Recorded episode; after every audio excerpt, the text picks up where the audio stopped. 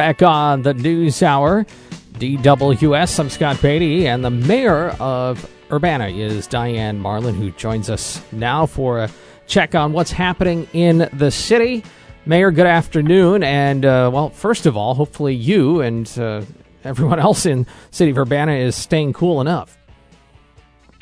Uh, we are staying cool and uh, we're staying masked, and hopefully we are staying COVID free. So, yes.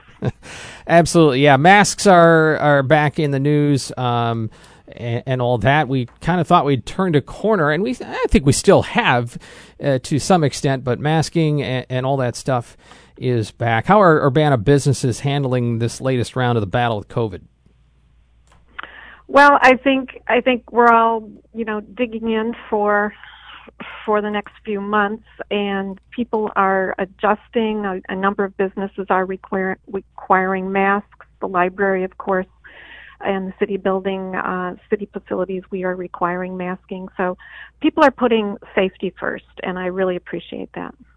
Yeah. Do you have a sense of any more, uh, you know, with the current trajectory we're on, I should say, uh, any need for any more uh, requirements to be issued from the city? And maybe it's worth a reminder, too, how you interface again with public health and with the state of Illinois government as well.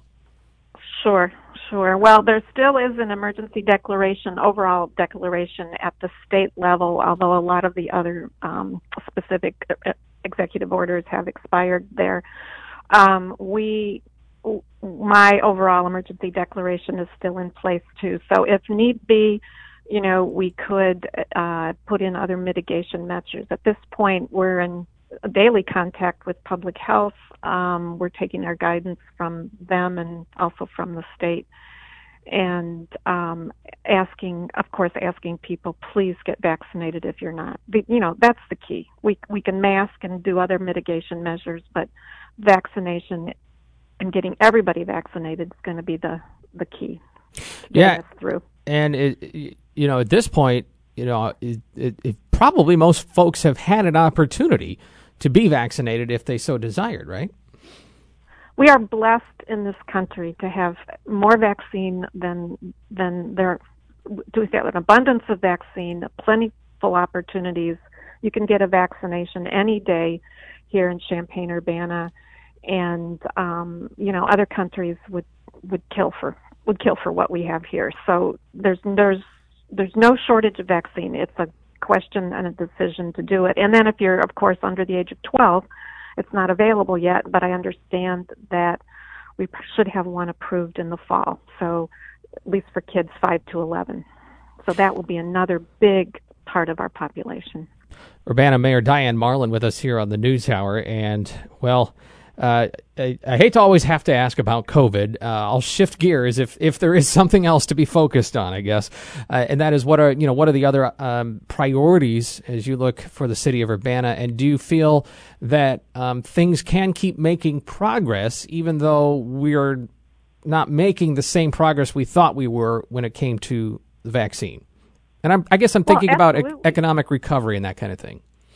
Oh, sure, absolutely. I mean, you know, we made a huge amount of progress and moved forward last year during the pandemic, and we're, you know, we're we are planning to do the same this year. It just people have to understand um, because of the pandemic and the extra work it involves, everything just takes longer and is harder than it normally would be and should be. So, so I always ask folks to have patience understand that staff are working very hard and um, we we continue to make a lot of progress and people will see that um, as as we go move forward through the year. And one of the and one of the other things we'll be focusing on um, very shortly is the process for deciding how we are going to spend the American Rescue Plan funds that are coming to the city of Urbana in total, we should get about $13 million. So we'll go through a public process for that and work with City Council and um, the public. Um, and so that's that's another goal that we need to another um, you know thing we need to get through this year. And then um, one of the other major challenges facing us, of course, is the ongoing gun violence, and and it's just you know it it enough. We've had enough, and um, we're we're looking at all the options we have to to get a lid on you know put a lid on this. What from a city government and presumably police standpoint would would be some of the options you have to consider maybe that you wouldn't normally? Well, I'm I'm you know I've I've been involved in um, uh, the the gun violence issue for many years as a council member, and and in all the years we we talked about gun violence, we've never focused on guns. It was always on other things. But you know, it gets down to it. It's there's guns that are being used illegally. There are guns that are being converted into machine guns and used recklessly. There are guns being left in unlocked vehicles. They're being um, stored recklessly, and there are people using them who shouldn't have them. And and we I, I fully support the many programs and services available, and obviously the key to all of this is prevention. And in the short term, time we absolutely have to focus on the people using using these weapons illegally and um, in a way that just endangers everybody's lives.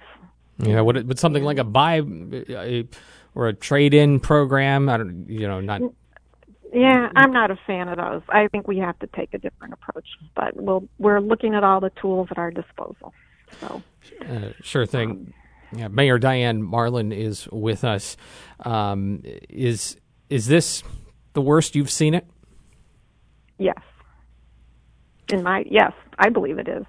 Yeah. And and what's what's what's changed and and I is the fact that people you know they're not targeting individuals anymore. They're targeting families and innocent people and they're they're taking a pistol and for a, a part you can order on the internet and switch out with a pen you can convert your pistol into a fully automatic weapon and that's why you get 30 and 50 shots fired at a time. And and those bullets go everywhere and there's no names on them and they'll hit whatever's in their way. And that reckless endangerment of of of innocent people is is a game changer. I mean, it's just got to stop.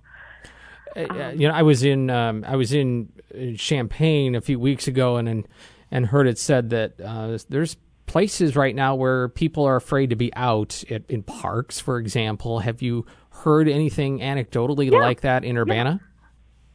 Yeah. I mean, you know, in in in some neighborhoods, and it's just absolutely not fair, and it it can't go on. You know, you ought to be able to sit on your porch or walk around the block. Your kids ought to be able to play in the yard. You ought to be able to wash your car and not worry about about bullets flying around you. And and people people have a right to that life, and and and and that's that's what's the the change now is is the fear and the trauma.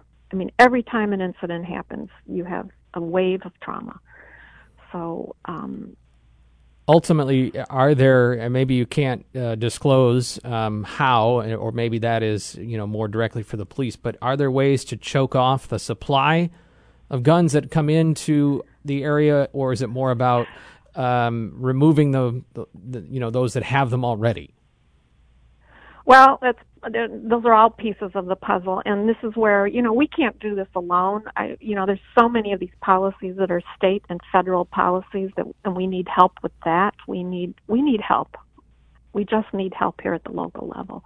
So it's it's a concerted effort at federal state and local levels and the um, communities working together and people helping us. But but again it's it's just um, the, it's reached a point where it's, it's absolutely over the top. Wanted to circle back to the uh, the monies you said would be coming, um, and it's just time to decide how to spend it from the Recovery Act. Uh, and I, I heard you say there you want input, but how does Mayor Marlin, you know, what's top of your wish list for for spending that money? Um, I'm not. I'm I'm still evaluating all the options. I, I really am. I haven't I haven't um, focused on any one thing. You know, we, and and part of this these decisions will be guided by the rules that come with it. You know, there are strings attached. So there are certain broad areas you can spend it on, certain types of infrastructure related to water, um, sewer, broadband. Um, you can spend it on first and foremost. We want to um, make sure the city is reimbursed for the expenses that related to COVID that we've had over the last year, so we make the city whole. Um, and then um, I'm I'm leaning more toward instead of a whole bunch of different uh, projects or, or services to spend it on. I'm looking for maybe let's talk about identifying one area where we really want to make a difference, leverage the funding as much as we can, identify other resources, perhaps partner with the other neighboring governments who are getting these funds and really try to move the needle on one particular subject. What that is yet, I don't know, but you know, this is a once in a lifetime opportunity. It's not repeating, so we'll this, we'll get this money once, but you know, what are the needs? What do we need to really focus on to make a difference in the lives of people in our community? So, um, I'm leaning toward the concept of towards focusing on one thing and really trying to make a difference in a measurable way. So, but what that would be, I don't know yet. I want to hear from I want to hear from council and the community, and um, also look around and see what other folks are doing and how we can work together. Mayor Diane, and Mar- we have time. Oh, I, I apologize. Didn't mean to cut you off. Go ahead. Uh, yeah, we we have time to do this. We don't have to obligate the funds until December 31st of 2030 or 2021. We have over three years, and then the money has to be spent in five years. So there's time to be thoughtful about this. Mayor Diane Marlin, always a pleasure to talk with you. Thanks for your time. Thank you, Scott. All right, it is coming up on 432. Bottom of the hour news in a moment.